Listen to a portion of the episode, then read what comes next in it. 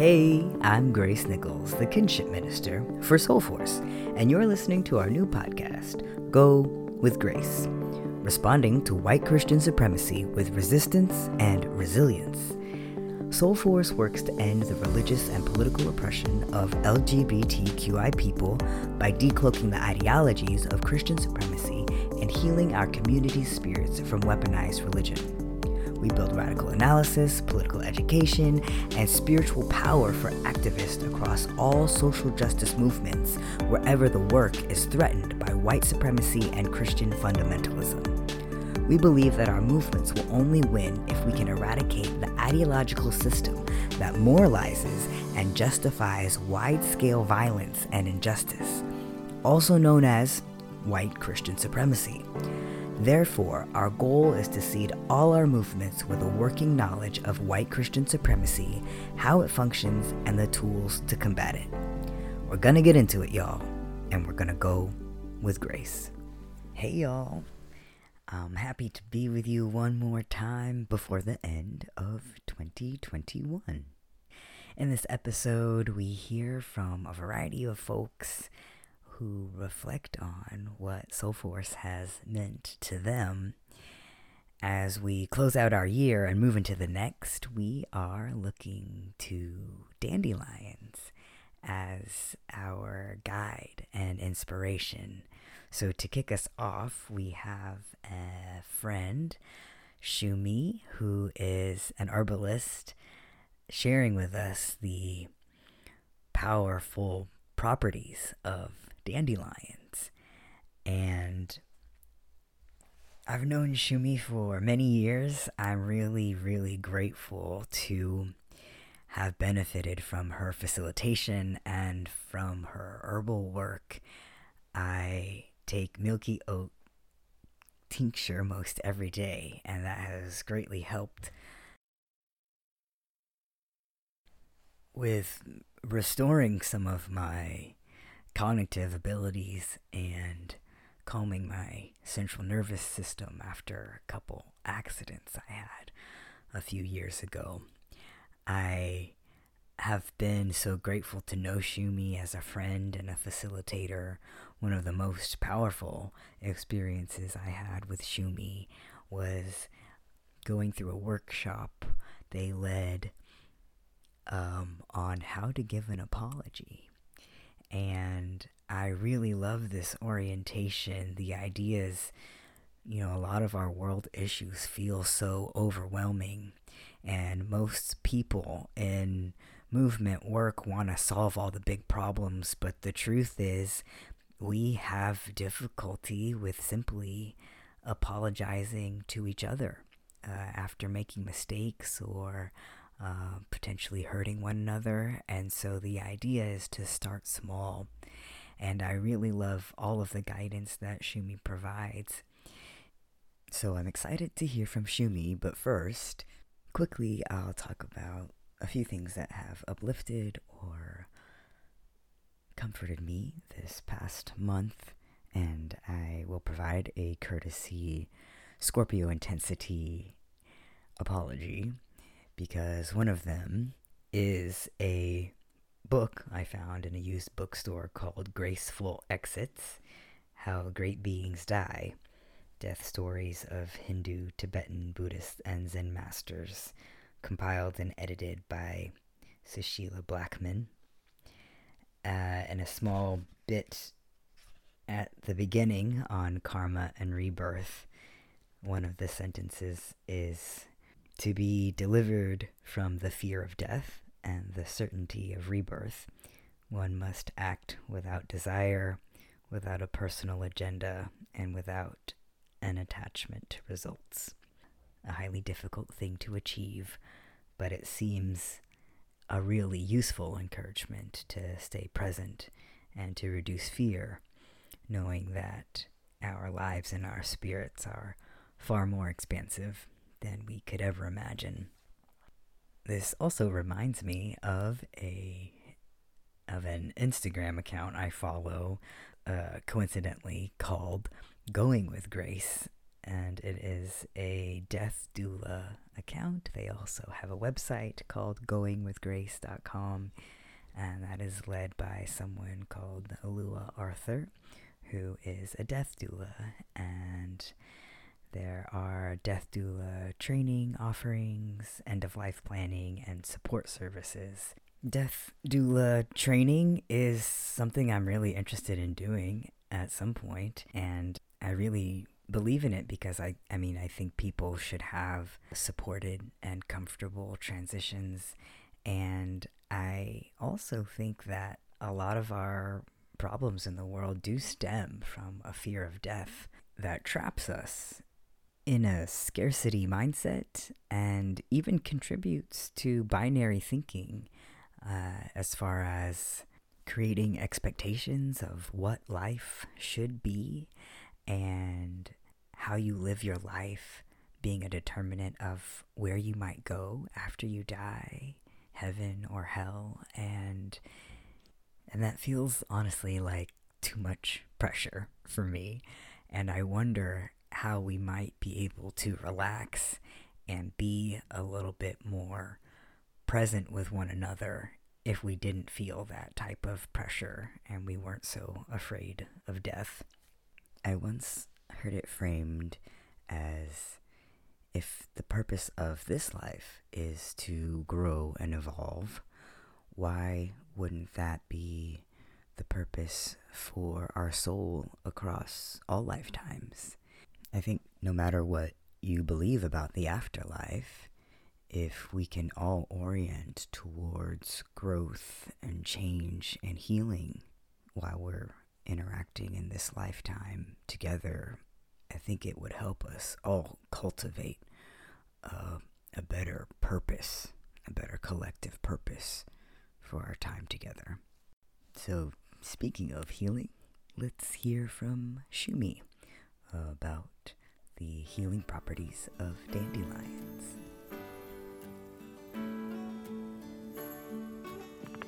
Hi, folks. This is Shumi. I'm your neighborhood herbalist pal, and I wanted to share with you a little bit about the magic of dandelion. It's possible that many of you may already associate dandelion with resilience um, because when I think of a plant that's, or the image of a plant we often see growing through the concrete, that plant is dandelion. In my opinion, dandelion really teaches us how to appreciate the medicine and healing qualities of what we often take for granted. It's really an immensely powerful herb, but it's very commonly regarded as a weed. And like right now, if you go into a Lowe's, you'll probably see a bottle of weed killer with dandelion's face on it. But I always think, you know, if you know how special this herb is, you probably wouldn't want to get rid of it. Um, and it also grows very abundantly in our yards and lawns, uh, at least here where I live. Um, but you'll also now see the leaves being sold at grocery stores, which is kind of wild because it's quite free all around us. So, dandelion tastes bitter. Um, the taste of the leaves and the roots are bitter. And in herbalism, when a herb is bitter, it's letting us know that it can help us with digestion. So, what does that mean? Digestion basically means like really great poops and no tummy aches. and so, if you think about your diet, it's possible that, like me, you're not eating or drinking many bitter things on a daily basis. Maybe aside from coffee. Coffee is one of the few bitter things that we consume daily. So it's really a great resource, dandelion, to our digestive system. And it's one that we're often losing out on because we don't eat a lot of bitter foods.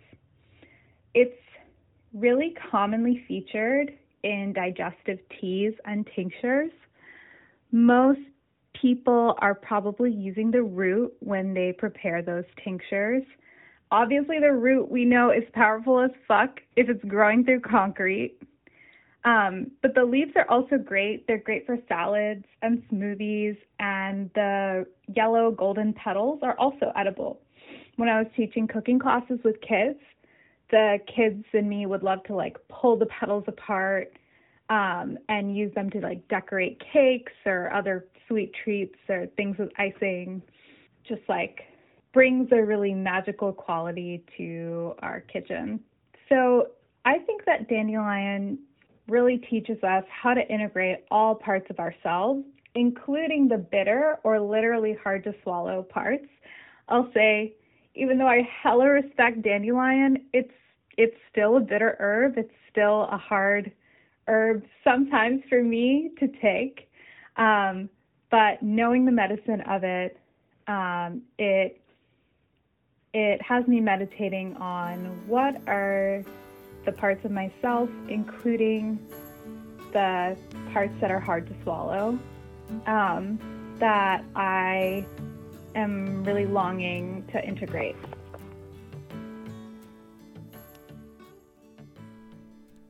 I love that meditation so much. Thank you, Shumi. That really makes it clear to me as to why Soul Force might look to dandelions as a guide and source of inspiration. I think Soul Force does a really great job of having a look at what's difficult and saying, let's be real about it. Let's see how we can transform it. And let's also be very powerful and persistent in busting up that which might seem immovable. I love what Shumi said about every part of the dandelion being useful, even the bitter parts. Makes me think of any difficult truth uh, in our individual lives or our societies. You know, we will never applaud white Christian supremacy for its impact on our world, but we can also never heal it unless we acknowledge that it exists. This is true for any type of trauma or difficult experience, and unfortunately, the original sin of white Christian supremacy is a trauma that the United States, in particular, has become increasingly cunning at denying. And when we deny a trauma or something that has caused harm, the impact just grows and grows, and the effort to conceal rather than heal the trauma grows and grows. And it creates a culture of denial and stress and inflamed culture, if you will, and a culture really disinterested in the truth, even though, like an occasional bitter thing, the truth, once swallowed, once accepted and integrated, is amazingly beneficial. Again, Soul Force's work is often intense, but I really don't think that there's any hope for our world if we are not very real about the foundations of our society. But just like in Shumi's workshop on giving an apology, start small. I think we should start with ourselves and be gentle and curious, but diligent about unearthing the things about ourselves that we don't like or don't serve us or our communities, and practice. Like I said, a world built on a lie of white Christian supremacy is not one that digests truth easily. Uh, take your truth in a tincture. Uh, find a dose that works for you, and then go from there. I want to move us into hearing from a few other folks because we were so gifted to hear from a variety of our people in our Soul Force family. One voice that couldn't make it is Mel White, who, along with his partner Gary Nixon, founded Soul Force. Mel has a variety of health needs at this time, so couldn't send in a message, but Mel and Gary send their love and holiday wishes. And we would like to send so much love back to them and their family as they care for Mel. And we just want to let them know what a legacy, what an important legacy they've created for us to do this work. You have changed and saved so many lives, including mine, and we are so grateful and we are holding you close. We love you and we're thinking of you. Here are a few other voices reflecting on what Soul Force has meant to them. Saludos, my name is Delfin Bautista. I serve on the board of directors for Soul Force and was a previous Equality Rider and participant in, in several Soul Force actions. Soul Force has inspired me to come out and to embrace my trans identity, specifically as a genderqueer two spirit person. Soul Force has also inspired me to claim my voice as a religious professional that is not ordained, that my voice as a layperson is just as powerful, just as fierce, just as needed as those who are clergy. As a layperson, as a Latinx queer and, and trans person, Soul Force has helped me come into voice and share my voice. And I will be forever grateful to Soul Force for that.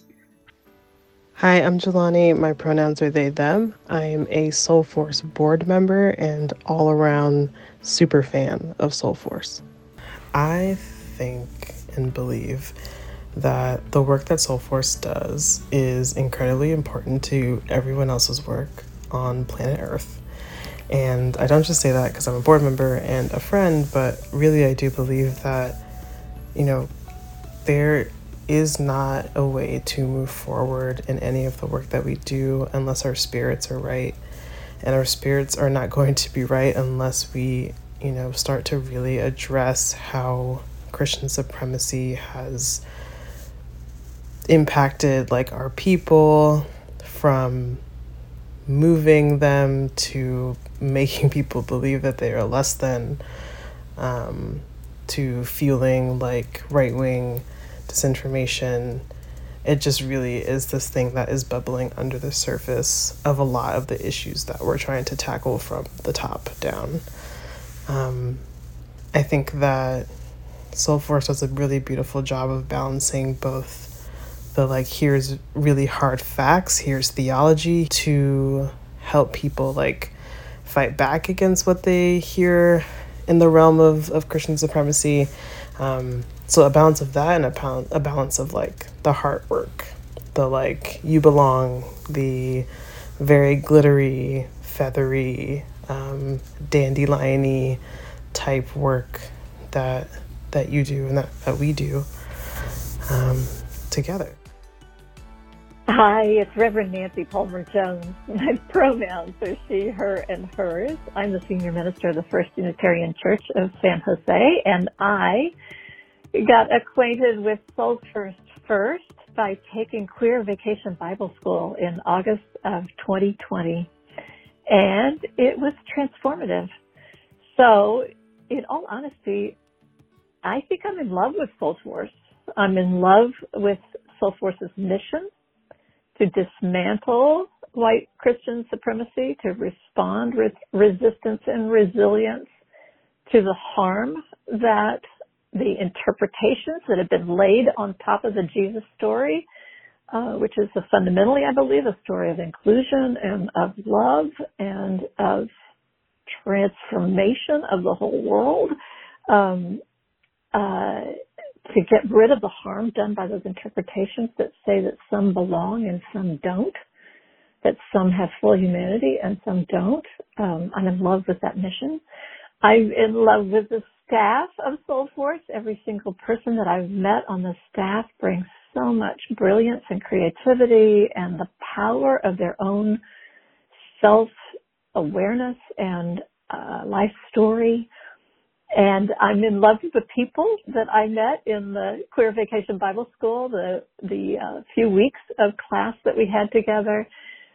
Oh my gosh, what a beautiful, diverse group of folks we were how powerful it was to trust each other with our stories, how powerful it was to unpack the ways that um, queer stories are present everywhere in nature, in the scriptures that um, are used by Jewish and Christian traditions, um, and uh, and to explore the the healthy, glowing, beautiful theology that each of us that each of us can own.